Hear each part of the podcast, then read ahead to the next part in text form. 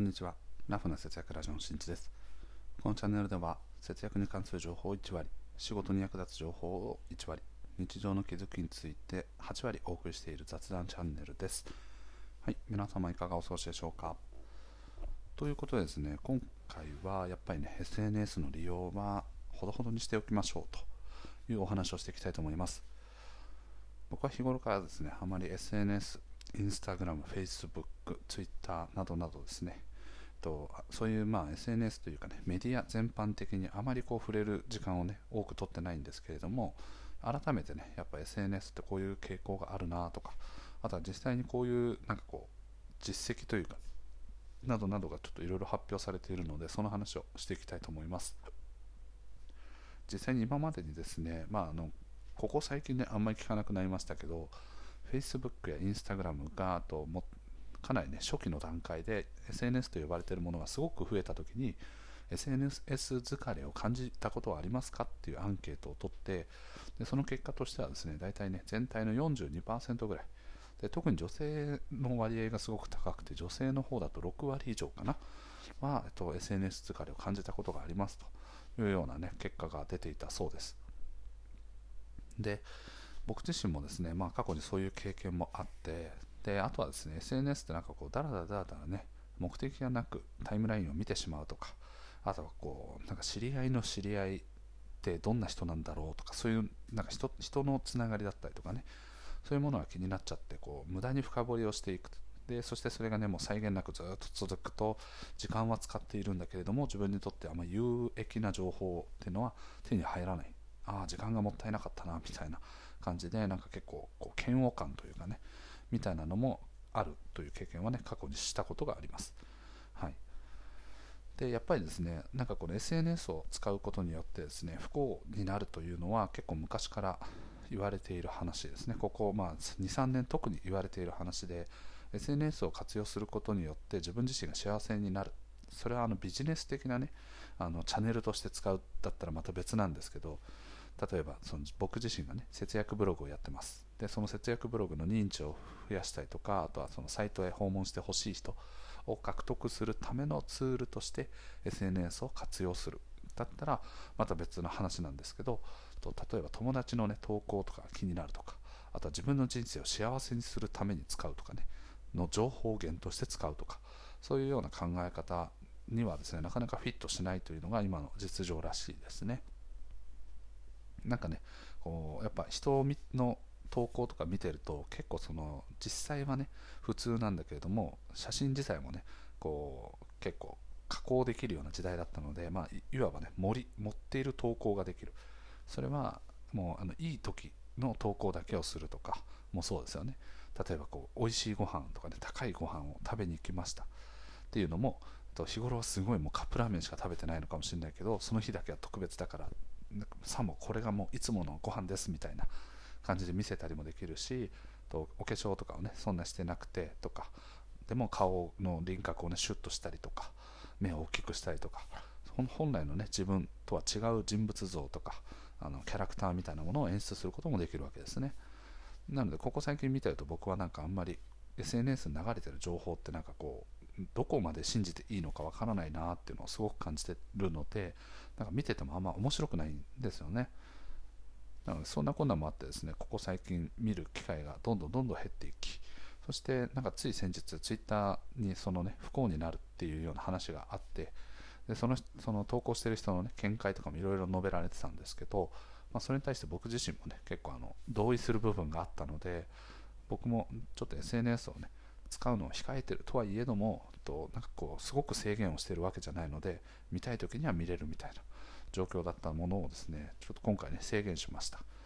で具体的には僕 iPhone を使ってるんですけどスクリーンタイムっていうのでこのスクリーンタイムっていうのはその iPhone を起動している時間そしてその中でよく使っているアプリケーションがどれぐらい何時間1日何時間ぐらいをね占めてるのかとかそういうデータを蓄積してるんですがその中の一つの機能としてと特定のアプリはと時間を指定してと制限をかけることができるんですね。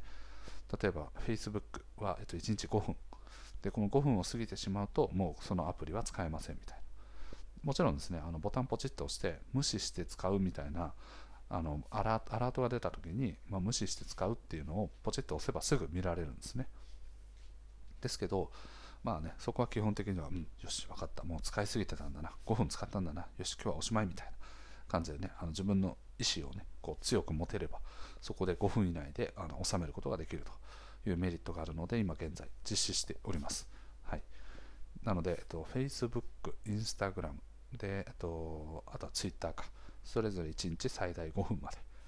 でその他にもちょっとよくねあのブログの流入とかそういうのを見てしまう傾向があるのでそれも1日3分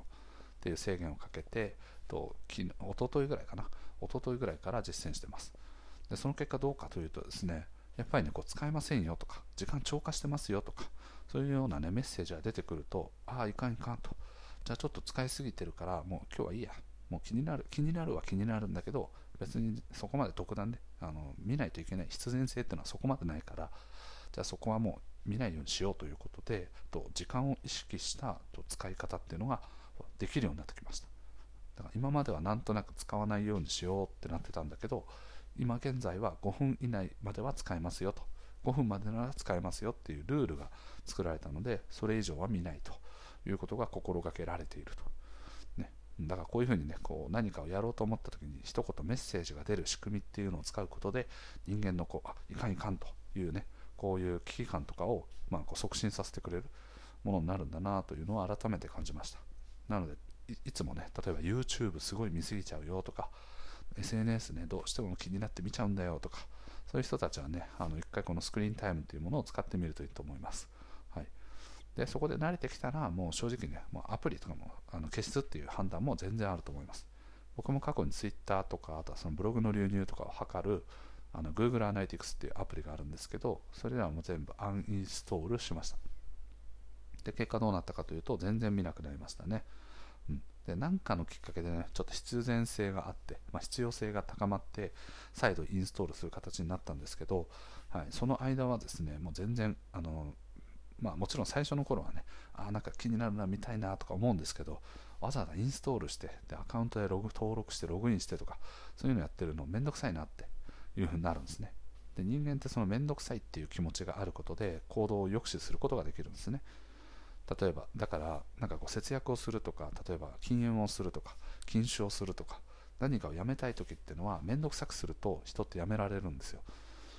例えば、じゃあ、その禁酒しましょうってなった場合は、とお酒をね家にいつでも置いとくといつでも気軽に飲めちゃう手軽に手に取れちゃうのでじゃあそもそもお酒を家の中からなくすんですねだからそのお酒が飲みたいっていう気持ちを満たすためにはと徒歩10分ぐらいのコンビニに行ってお酒を買ってでそれで帰ってきてからお酒を飲むと。その手間がかかるよっていう状態を作ることでといやもうそんな手間かかるんだったらめんどくさいな。やめよう。我慢しようみたいな気持ちがねあの作られるらしいのではい、そういうふうにね、やるのは一つのコツだという感じですね。はい、ここはまあちょっと脱線しちゃいましたけど、なので今回はですね、まあ、SNS 疲れみたいなもの、そして SNS を利用することによって、まあ、少なくともですね、少なくとも幸福感を増すという実績は過去には出てない。ということから、皆さんもですね、程よく距離を置いて利用することをお勧めします。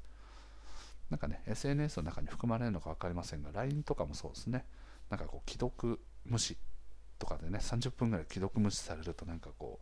う、ね、あのこいつなんだみたいな感じでですねあの送り元の方もねあの変な期待をしてしまう前回話しましたけどこう周りに期待しちゃいけないよって話をしたんですけどやっぱ人間ってね何かをすると相手に期待をしてしまう。返事を早くくれるんじゃないかなとかいい返事をくれるんじゃないかなとかそういう周りへの期待っていうのが高まっちゃうのでで LINE とかもね既読になったんだったらもうすぐ返事来るんじゃないかというような期待を勝手に抱いてそしてそこからね返信が遅れることによって何既読無視してんだよみたいな期待が裏切られてしまう。そうするとその人の信頼が減る。そして自分自身もそれによってストレスを感じるという感じですね。なんかあんまりね本当メリットがほとんどない。と僕は思ってますなのでその辺はしっかりとねあのそういう状況を引き起こすということを理解した上でしっかりと自分自身のね本来使うべき時間